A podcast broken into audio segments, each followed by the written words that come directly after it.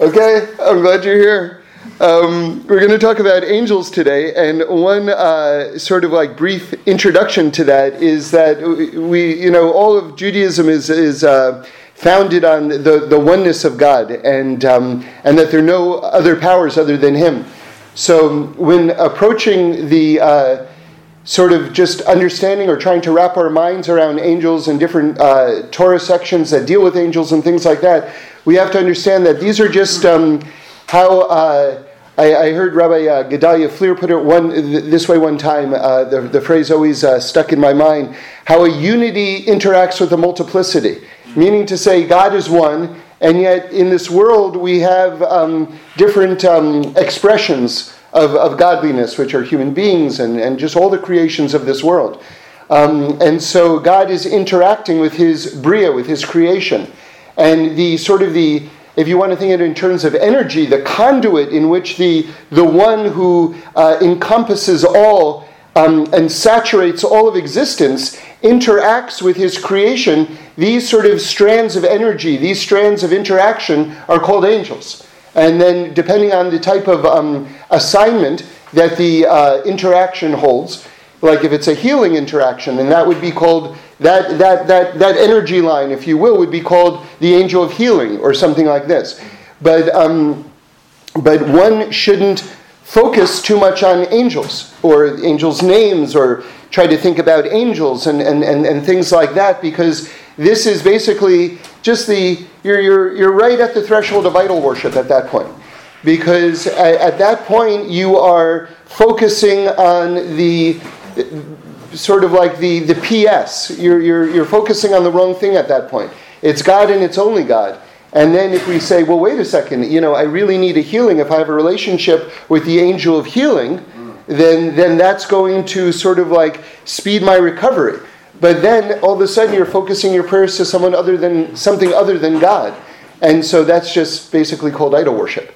So, so that's the introduction to this thought. Um, so now let's learn about angels.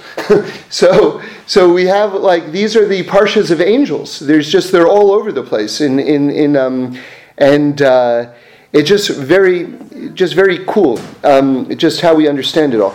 Um, so let's let's let's go into it. And by the way, just uh, uh, just uh, one more note of introduction, which is that these these these sections of the Torah, these parshas are so good. I mean, they're so incredibly rich and they're all narrative, you know? I mean, it's so um, we're, we're going to be coming up to sections of the Torah uh, in the not too distant future, which are going to be long stretches of um, measurements. and so, you know, in contrast, this is really where if you want to just sort of just like dive in and just sort of like, you know, become one with. Uh, with one with our holy fathers and mothers. This is this is really the section. Uh, these are the sections to do it. Okay, so now um, let's get to. Uh, let's get to. We're going to kind of uh, a, kind of approach this in in, in, in different ways, but um, uh, there is one very uh, evocative word that the commentators are all over, and we're going to try to give several kind of um, understandings of it. And this is the word, it's, it's, um, it's at the end of uh, Parshas um, Vayetze. Um, and it's, uh, the word is machanayim. And it means camps. Now, this is in contrast to the, when, by the way, just as you know, a general rule in Torah study, when you have a plural that's not defined, like for instance, yamim, that means days. Um, or shanim, that means years. So if it just says days or years, or machanayim, which we're going to look into more now, which means camps or encampments, anytime you have just a plural without any more um, uh, detail, it means two. That's just a good thing to know, you know, like because you could say, I, I haven't eaten for days. In English, that would suggest maybe weeks, right? But in Torah study, that means two days, right? So, so, so machanayim means encampments. Now, interestingly, just a few kind of verses later in, in the next parsha, which is uh, Vayishlach, Yaakov Avinu, Jacob talks about dividing up his, his encampment into two sections, and it says two camps. So those two camps are called Shnei Machanot, which means two camps. So if you want to talk about two camps of angels, and I'm going to go into this in a moment, which Yaakov sees at the end of Vayeshev, Vayetze rather, then, um, then why use this word machanayim, encampments?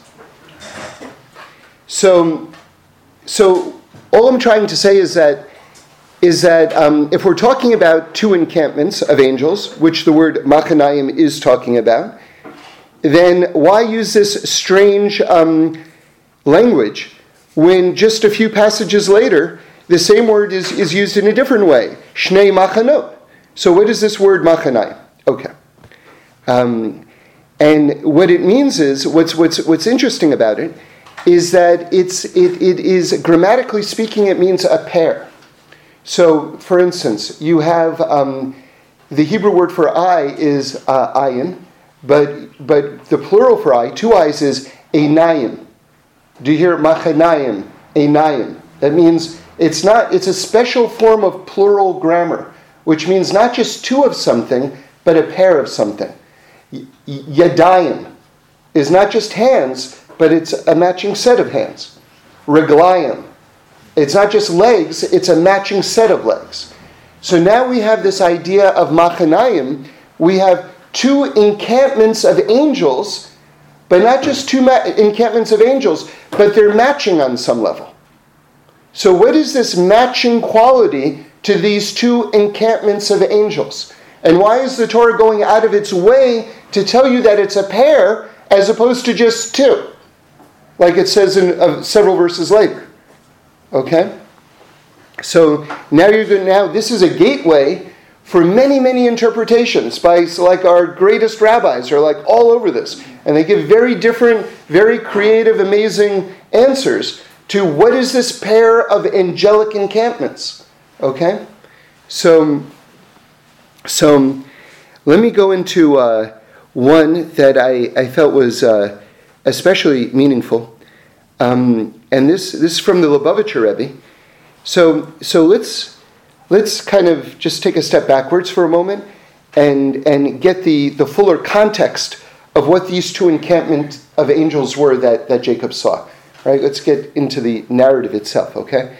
So basically, Yaakov has just left his whole kind of, um, you know, kind of tortured, basically, servitude in with Lavan right? And and but but it's also coincided with the birth of the of the uh, of the twelve tribes of Israel. So that that's an amazing thing. And and Yaakov is leaving with tremendous tremendous wealth, and now he's about to confront Esav. And the last thing that he's heard is that Esav wants to murder him, and that's about twenty years ago now. So. So he's about to enter into Esav's territory, which is the land of Israel, because Esav was still living in Israel at the time. Um, although this land has been promised to, to, to Yaakov and, and, and, and, and, and the Jewish people uh, forever. So, so Jacob now is right on the border of uh, what we call Chutz La'aretz, the land outside of Israel, and he's about to enter into Israel proper. Okay, so so so seen in this context, and this is sort of the classic shot the classic explanation of what the two encampments of angels are. He saw an encampment of angels which um, sort of have jurisdiction of the land outside of Israel. So, since he was right basically on the border uh, of Israel and he was still outside of Israel, he saw the angels which were um, sort of like guide and protect us. You know, again, this is all Hashem, but that, that heavenly sort of energy conduit, if you will. He saw the, the, the angels of Chutz La'aretz there, that was one encampment. And then he saw the angels of um, Eretz Yisrael, the, the angels of the land of Israel, because he was right on the border. Okay? And those were the two encampments of angels. All right, but it, it gets more involved than that. So, so, but they were really a matching set So if, if, if, if one is the angels uh, uh, outside the land and the other is the angels inside the land, that's not really a matching set. okay, those are two different categories of angels. All right, so what it says is, is that the angels of Israel came outside the land of Israel to escort Yaakov into Israel. Okay, so now it is a matching set because now you've got two encampments of angels outside the land of Israel. Right? And just in case that got confusing, imagine someone is, you know, 10 feet outside of your home and you leave your home to escort them into your home. So that would be the angels of the land of Israel going outside the land, but just to in order to escort Jacob in. Okay? So so they say, well, um, how can it be that they're leaving the land of Egypt, eh, the land of Israel, if they're the if they're the angels of Israel, right? They sh- they shouldn't be able to leave the land of uh, Israel because um, that's outside their jurisdiction. So they say, no, no, no, no, no. Because their intention, because their mission was to bring them into Israel, then it's okay that they were outside the land of Israel. It's just a little detail. It's not a problem. Okay? All right, now, now listen to the, what the Lubavitcher Rebbe says because it's way, way deeper. This is all just an introduction for the following thought. Okay? So the Lubavitcher Rebbe says the following What was Jacob's mission? Jacob's mission in terms of um, going outside the land, and you know, you know, there's deep, deep, deep, deep, deep stuff in terms of um, you know, like what the Ari says about how all the sheep were born and the peeling of the sticks, and how this was all a rectification of Adam Harishon in the Garden of Eden, and you know, the birth of the, the 12 tribes, and all this is the rectification of the entire world. I mean, it, it gets phenomenally deep what, what, what Yaakov Avinu was up to. But let's just say it very, very simply. What Yaakov was doing by going outside the land of Israel was elevating all of the sparks. Okay, all of the fallen sparks he was he was elevating. And we know that in the future when Mashiach comes, the entire world is going to have the kedusha of Eretz Yisrael. It's going to have the holiness and the status of the land of Israel. So, so put in these terms, Yaakov's mission in leaving Israel was to turn the world into Israel. Okay? Now, now the Rebbe, the Rebbe says the following.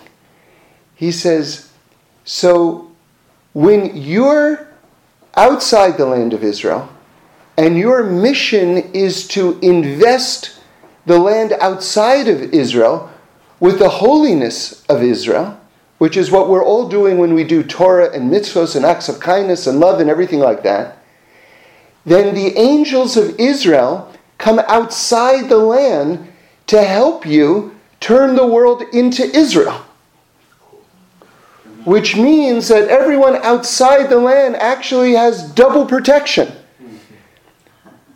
If your goal is to transform the world into increased holiness, you get the angels not just of outside the land, but in addition, the angels of the land of Israel assisting you in turning the rest of the world into Israel. And that that's what was going on when that extra set of angels left Israel to greet Yaakov. So this is very intense. This is very amazing. And now, now let's go back to this word machanayim. Now you see how they're matching pairs. It's like two of a kind. These two, these two matching encampments of angels. All right, now we're going to take an entirely different spin. Like, okay, just file that. And now we're going to take an entirely different approach. And this is from Reb Tzadok HaKohen, who, who sees it very differently. And I'm not saying I'm going to do justice to this at all, but I'm just going to give you just the, the tip of the iceberg of what he's saying. Just his approach is so interesting. And it's so different. It's so, it's so interesting in, its, in how differently he's approaching the subject just to hear how he's approaching it is valuable in and of itself. And then maybe if we can get a little bit more out of it, okay, great. But I'm just, I'm not, I'm not, I'm not, I'm not telling you that I'm telling you everything that he's saying on this because I'm not saying I grasp it. All right, so, so, so he says like this, very, very interesting. He says, now remember, Yaakov is going to confront Esav. So this is a climactic meeting in terms of the implications. Remember, it says, um, Maisa Avos Simin Labanim, which means that the actions of our fathers are assigned to the children, which is another way of saying that everything that our forefathers did, our mothers and fathers did, is a microcosm of everything that's ever going to take place. So the confrontation between Yaakov and Esav is, is completely epic. It's epic in terms of its implications till the end of days, till Mashiach comes. So Yaakov is about to meet his brother. Remember, the last thing his brother said was that he was going to murder him. Okay, and and now, like right on the threshold of meeting his brother, he sees two matching encampments of angels. Right, machanayim. Right, two matching encampments of angels. And now listen to this, an amazing, an amazing approach. Rav Tzadok HaKohen says that what those two, the, what Yaakov saw in those two encampments of angels was Esav's Yetzer Hara and his Yetzer Tov. His positive inclination, which is one angelic force, and his negative inclination, which is another angelic force. Now, he derives very interesting things from this. Remember, all of us have a positive inclination and a negative inclination. And it says actually in the Talmud that our negative inclination, that which, which wants us to do wrong, and, and the way I heard Rabbi Green say it, which is much more scary and compelling, it actually wants to kill us. Actually wants to kill us. That our, that our Yetzer Hara, that our Yetzer Hara is actually stronger, the Talmud says, than our Yetzer Tov. But Hashem assists us and allows us to overpower the Yetzer Hara. And it also says that the Yetzer Hara renews itself daily against a person. Like, have you, like, this was like a recent uh, uh, new thought to me. Have you ever had this experience where it's sort of like something that you really um, haven't thought about? You know, all of a sudden, like, like that thing was never you know, tempting to me or interesting to me ever. And then all of a sudden you get it into your head, like, oh, what's that? Mm. Right? That's a classic example of the Yetzer Hara renewing itself against you. It's sort of like, okay, what new thing can I throw at this person? How about this? and you're like, oh, look at that. You know? So, so if you ever wonder what, why all of a sudden you're thinking about something that you never thought about before, that's just, you know, that's Yetzer Hara right? That's, that's, that's just how the Yetzer works. So you shouldn't think that, um, you, you, should just be aware of it. Because, you know, the Yetzer Hara can be studied. And the more you can know about it, the, the, the better you are prepared to, um, to be able to fight it or to resist its, its, uh, its uh, um, seduction. And the best way, by the way, I think, to guard yourself against it. By the way, it says in Pirkei Avos something very interesting. It says, know how to answer a heretic. Now, on a simple level, that means if someone tr- tries to tell you, you know, there's no God or something like that, you should be able to say, well, look at the world. Like, how, how could everything fit together and work like this? And it all be by accident. How, how is that even possible? How is that in, even intellectually honest for you to posit that?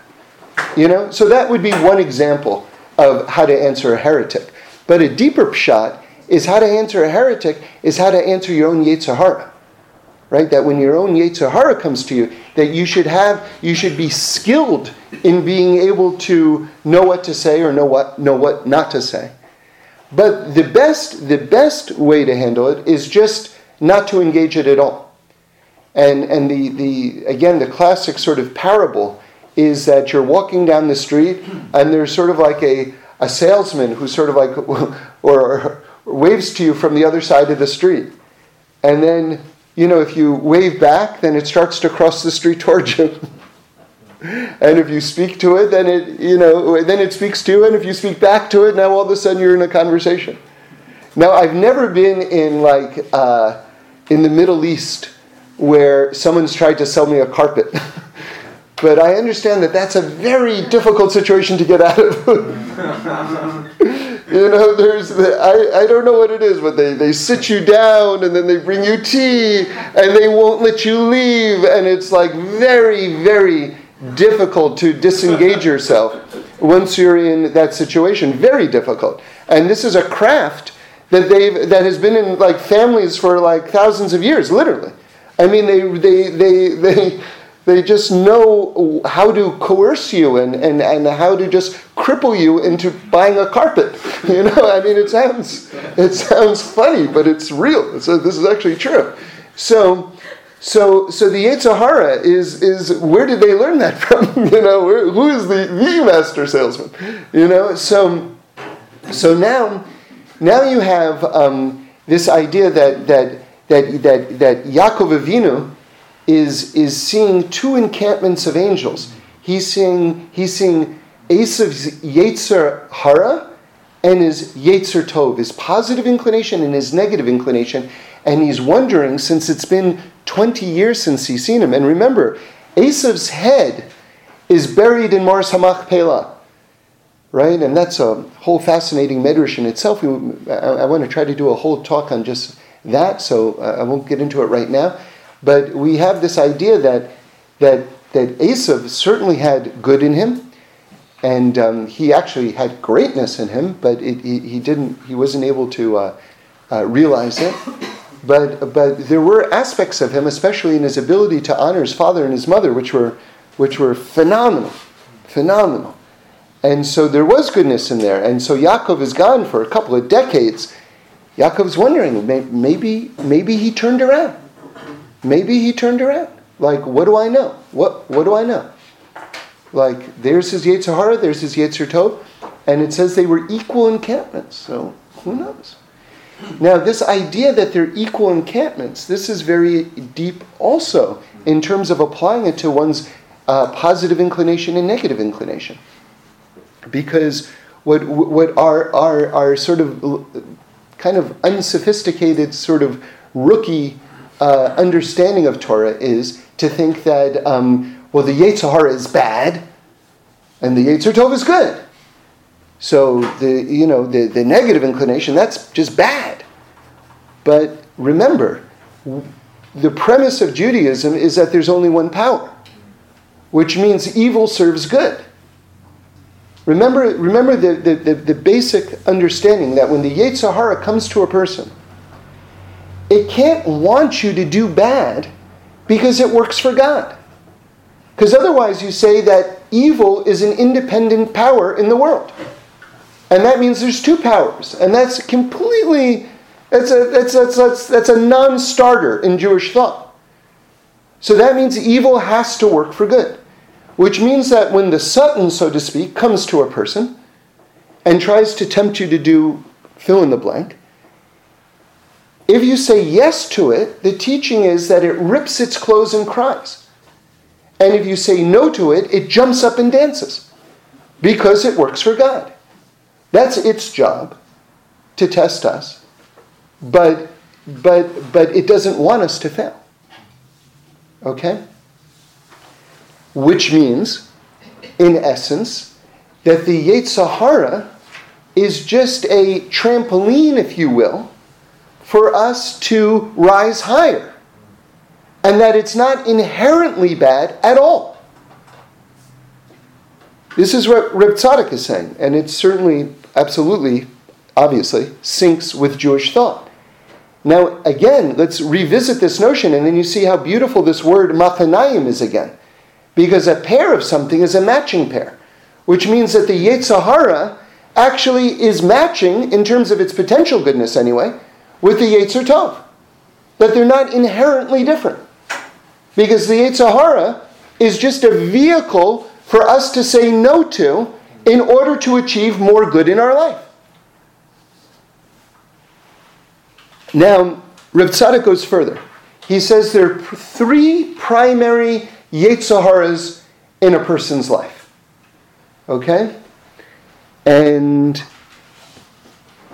and he's quoting Pirkei Avos, chapter 4, uh, Mishnah 21.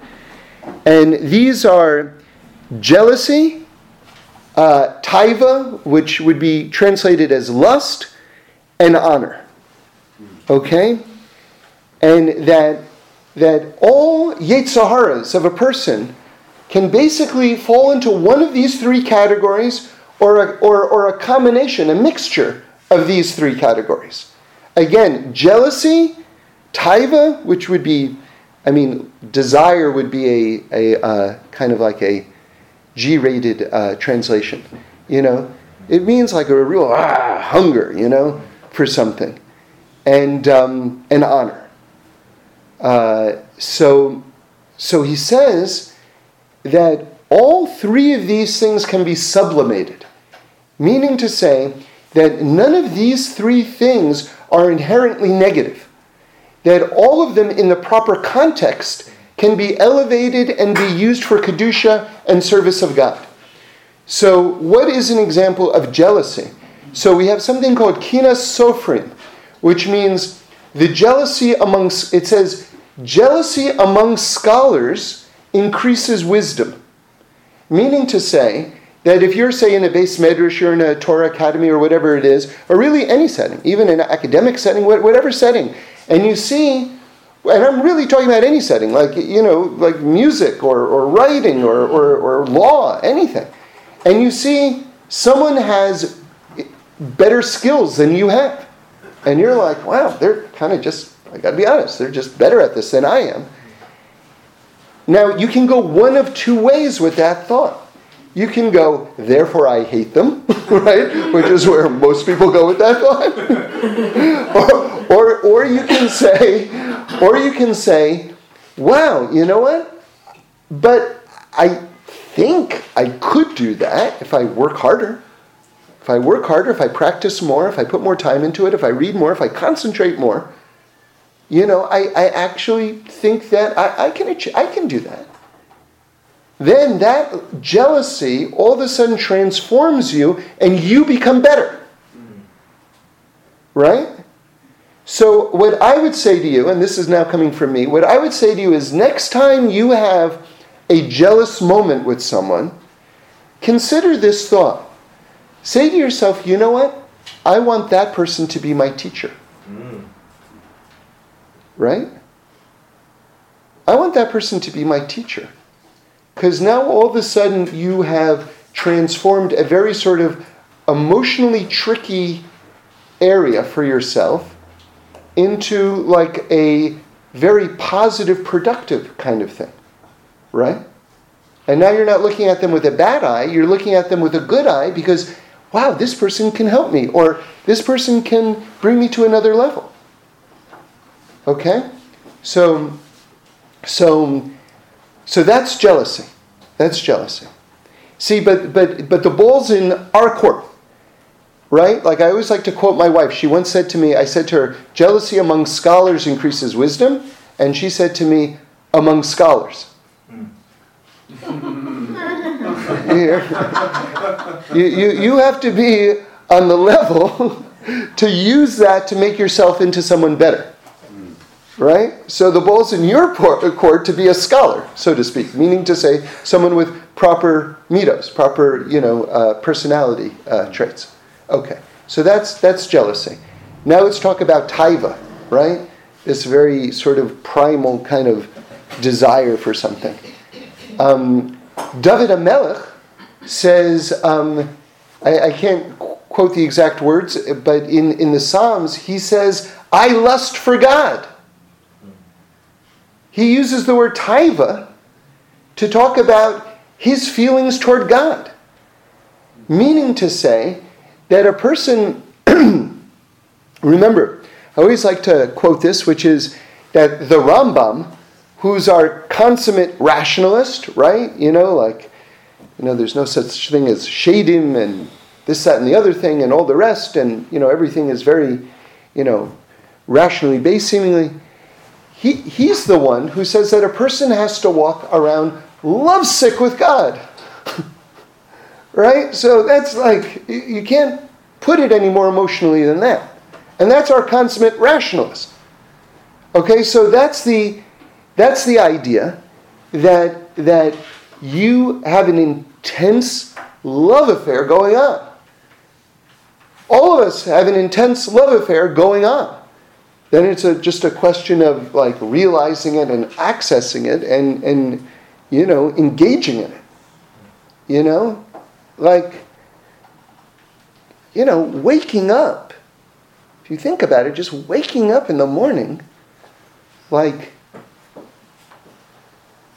that's that's a very unbelievable thing that happens to us every single day. You know, so, you know, it says on the first page of, of, of the Shulchan Aruch, the Code of Jewish Law, on the first page, a person has to get out of bed in the morning like a lion. You know, it's something I try to work on and, and usually fail at. And it's, it's, uh, it's, you know, that, in other words, when do you engage with God on that, in that passionate way? Literally the moment of waking up.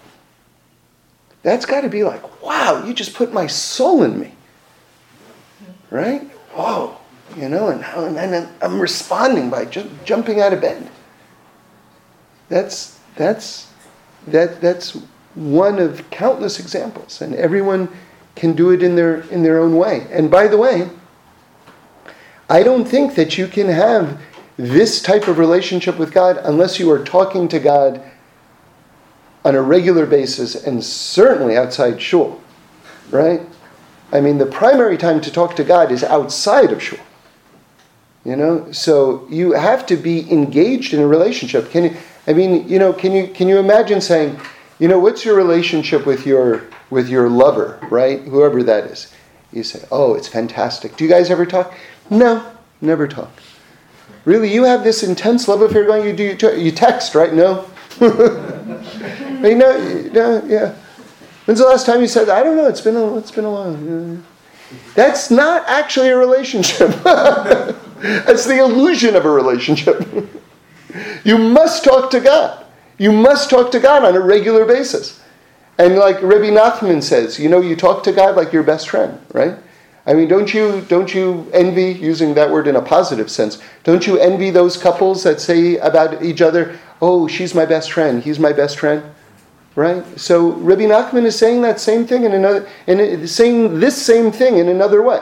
That you have to talk to God like you talk to your best friend. Right? So, you know, that maybe is a little less um, you know, maybe a little bit more accessible to, to think of it in that way.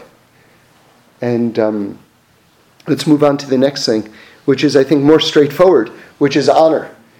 Um, and honor is uh, how do we how do we use honor? And honor is really interesting. Honor is an especially uh, especially toxic um, because honor it, it's kind of different from the other two because um, the other two it, I don't know. I, I won't compare and contrast right now, but but honor can get you every single moment.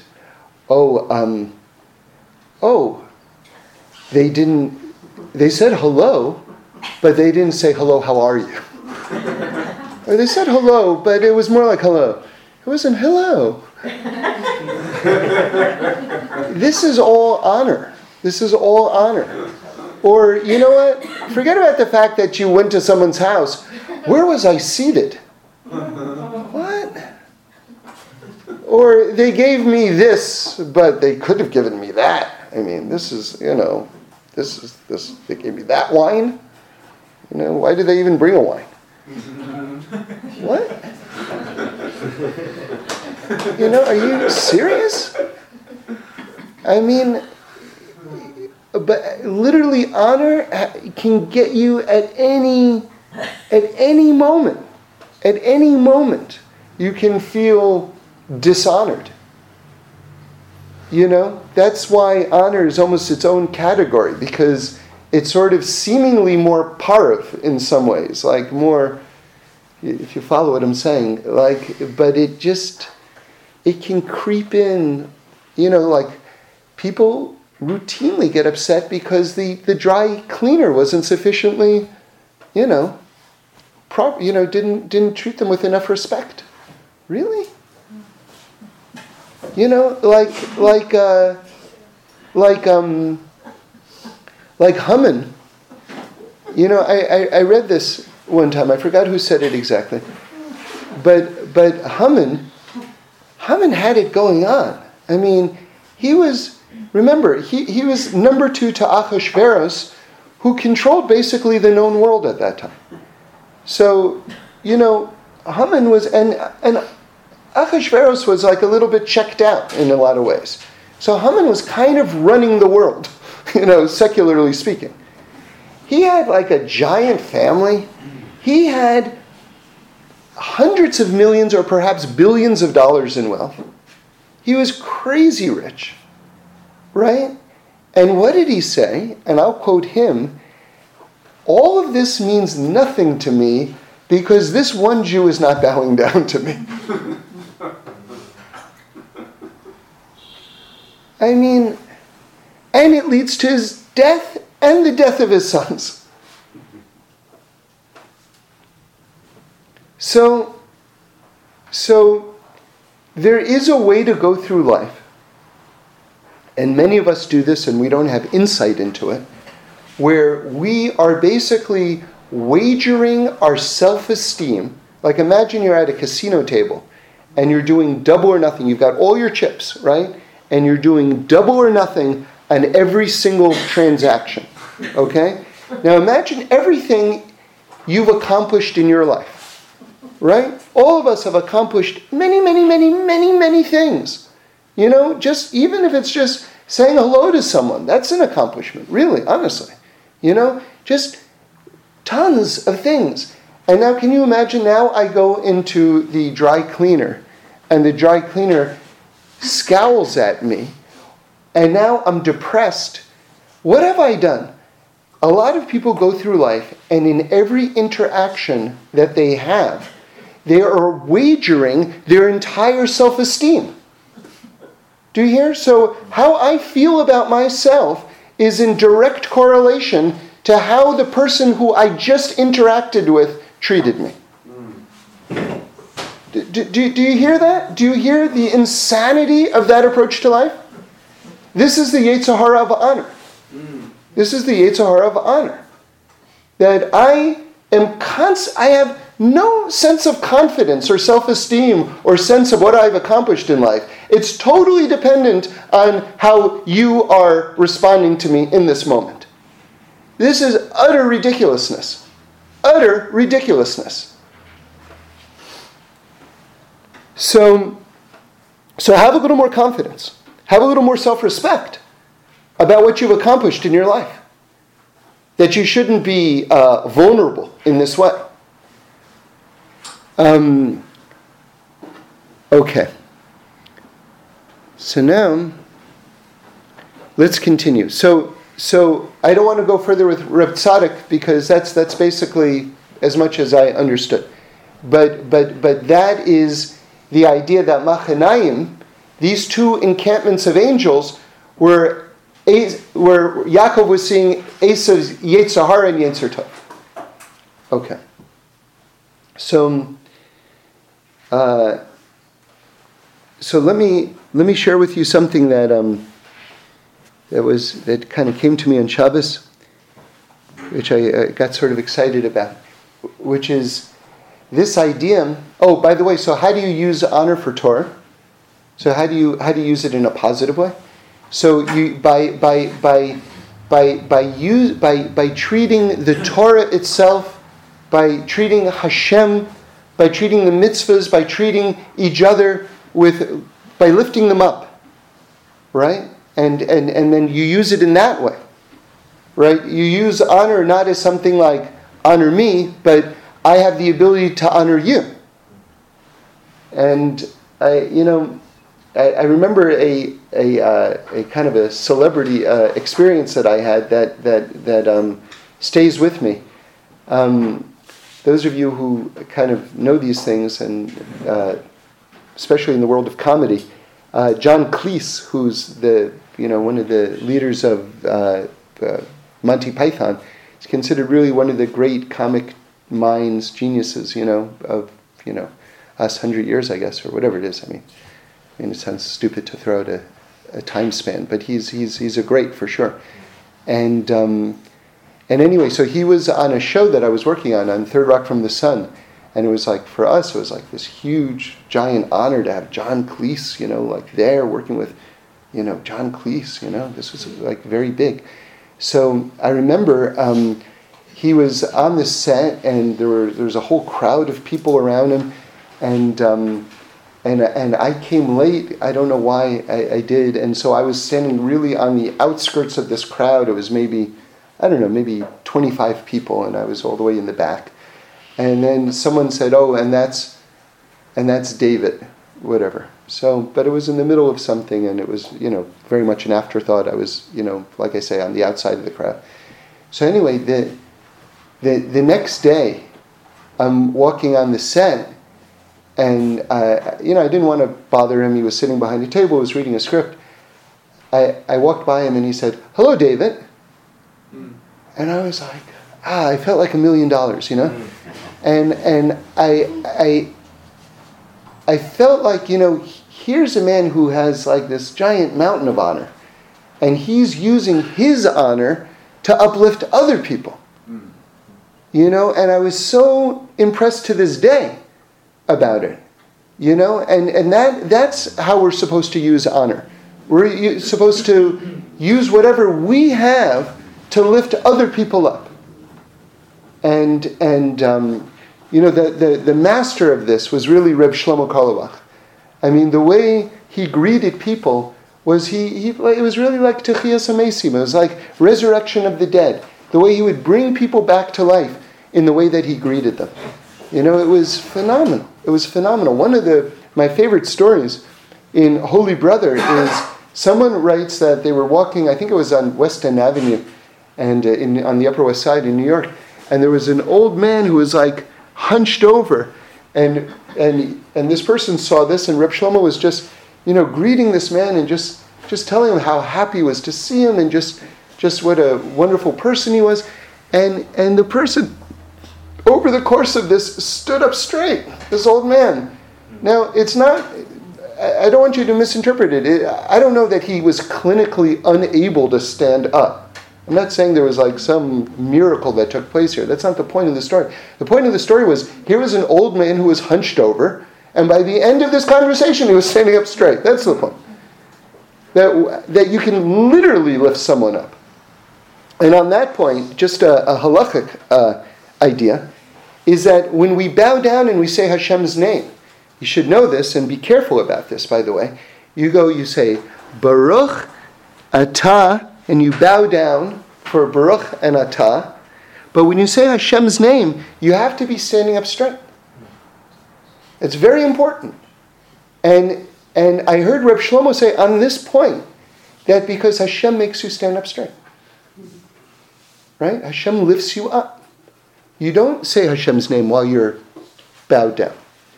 You, you only say it when you're standing up straight. You know, and, and I'll say one more point. That, that this is this point is from, from me, which is that when you lift up the Torah for Hagbah, right, you should have in mind that the Torah lifts you up. that the Torah is lifting you up. Right? That not, not that you're lifting the Torah up. The Torah lifts you up right? Um, okay, so so let's go let's go back into this, and um, and and I wanted to tell you the thought from Shabbos. So you know one of the kind of running things, if you've uh, listened to these talks at all, is one of my great loves is the is the letter Aleph, you know, and um, so so this is this is. Uh, another way perhaps to understand the, the letter Aleph. So, so when, when we know that the letter Aleph is, is structured that it's, there's a Yud on top. It's actually composed of three letters, like many letters in the, in the Hebrew alphabet are actually composites of different letters. So you have a Yud on top, and then you have the letter Vav. Uh, diagonally, and then the letter Yud below. And these are explained in very amazing ways. Um, but, uh, but we know that, um, we know that uh, actually Rashi brings it that when Yaakov Avinu had the dream about the angels going up and down the ladder, that the ladder itself was on a diagonal. Okay, the Rashi brings that up that the ladder was on a diagonal. So seen in this way, the letter Aleph, it's like it's. Remember, we said that there are angels inside the land of Israel and angels outside the land of Israel. And so the classic understanding of what Yaakov saw with this word machanayim, encampments of angels, was he saw that the angels who were protecting him outside the land of Israel were, were, were going up, they were ascending because they had finished their job. And the angels from um, inside Israel, who guard the inside of Israel, were coming down to give Yaakov that protection. So these were angels going up and angels going down. And so I think you see this in the letter Aleph, that the, that the Vav in the middle, the diagonal Vav, is the ladder, and the Yud below is the angels coming down, and the Yud above is the angels ascending. Right? Now, I think one of the special things about that understanding of the letter Aleph is that normally speaking, we say that the yud above is like the upper waters, right, the higher spiritual realms, and the yud below is, is more this realm, right? That's the classic understanding of this. What's interesting about what I'm, I'm suggesting is that the yud below actually is the angels that have just come down. And the yud above is the angels that have just finished their work that are ascending now. So, so I want to say something else also on the letter Aleph. I want to say that that the yud above is the mind and the yud below is the heart. And when we talk about the upper waters, right, those are the tears of your eyes. So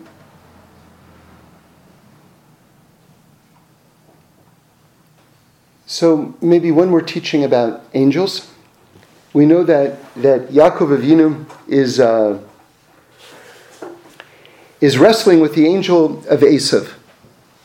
And, um, and what's, what's, I think, kind of interesting here, I mean, there's obviously endlessly fascinating things about it, but, but one observation is that it says that a stranger came to Yaakov. And what struck me about that was that it, it's not clear at all that Yaakov knew that this stranger was an angel, at least in the beginning. Because it, it basically says that the Pasuk itself, the verse says that a, a man came to Yaakov. Right? So I thought, wow, you know, this is something that I've actually never seen written about yet, which is that where else do you see among the Avos where angels came as men, right? Because the three angels come as men to Abraham, and he interacts with them. And now you have another instance, bookending it, right, with the Avos, where you have a, a strange man coming to Yaakov now. So that's just the beginning of a thought. It's that's worth exploring and comparing those two things, you know, in, detail. But the point that I'm trying to make is that it says that, uh, that, that, that Yaakov seemingly, uh, in terms of a basic understanding, didn't know that it was an angel to begin with. Now, I want to tell you some a piece of uh, uh Talmud, um, which is it's in Chulin 91a, if you want to look it up. And this is, I think, important information for you to know uh, uh, just on the level of derech eretz, okay? Just how to conduct yourself properly because the Talmud wants to know which side was Yaakov Avinu attacked on. Was it on the left side or on the right side?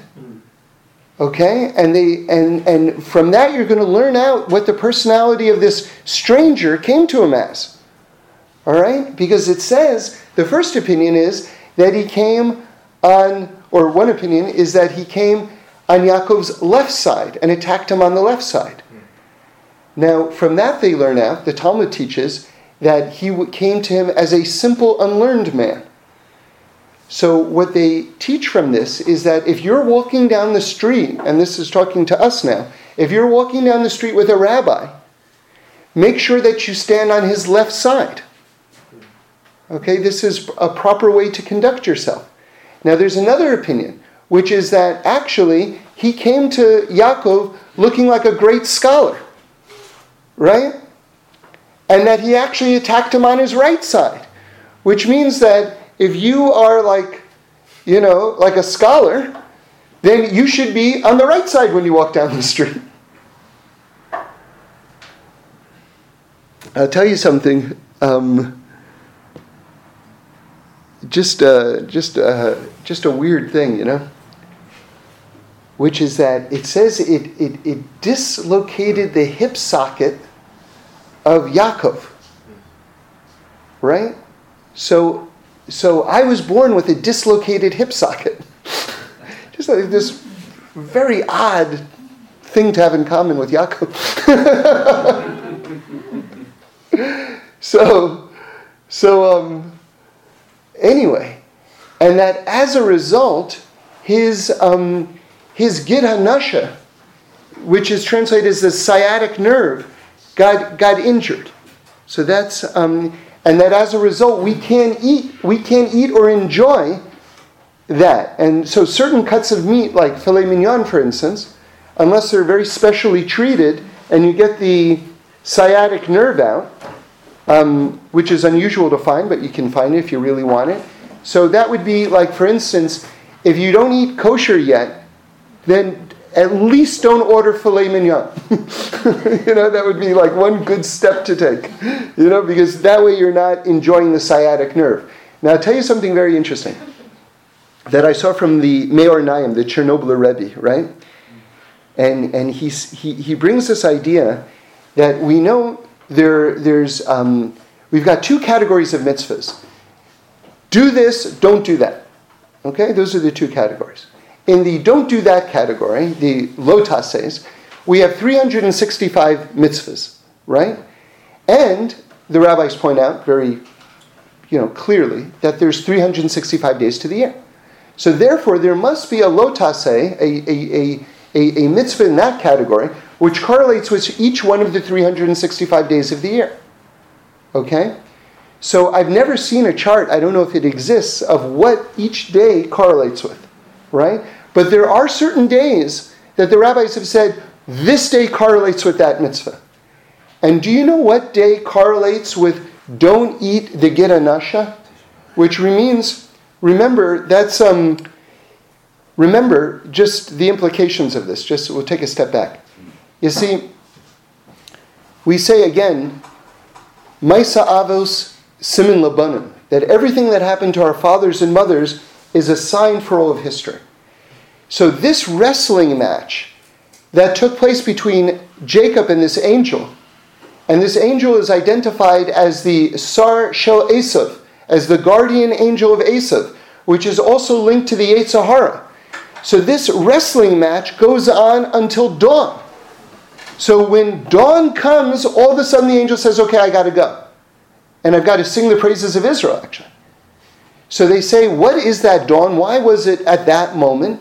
Because that moment stands for the Messianic era.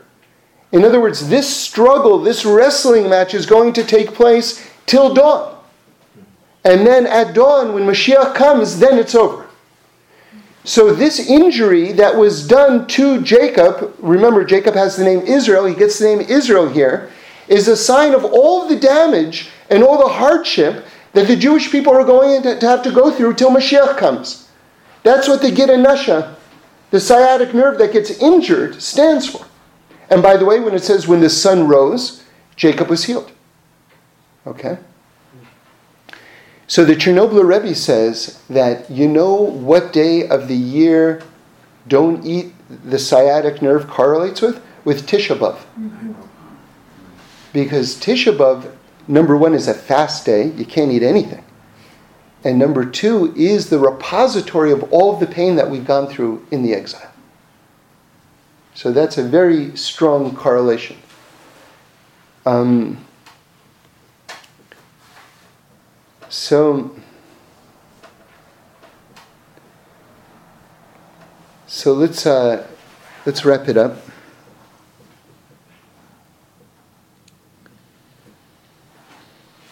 We're we're we're lucky.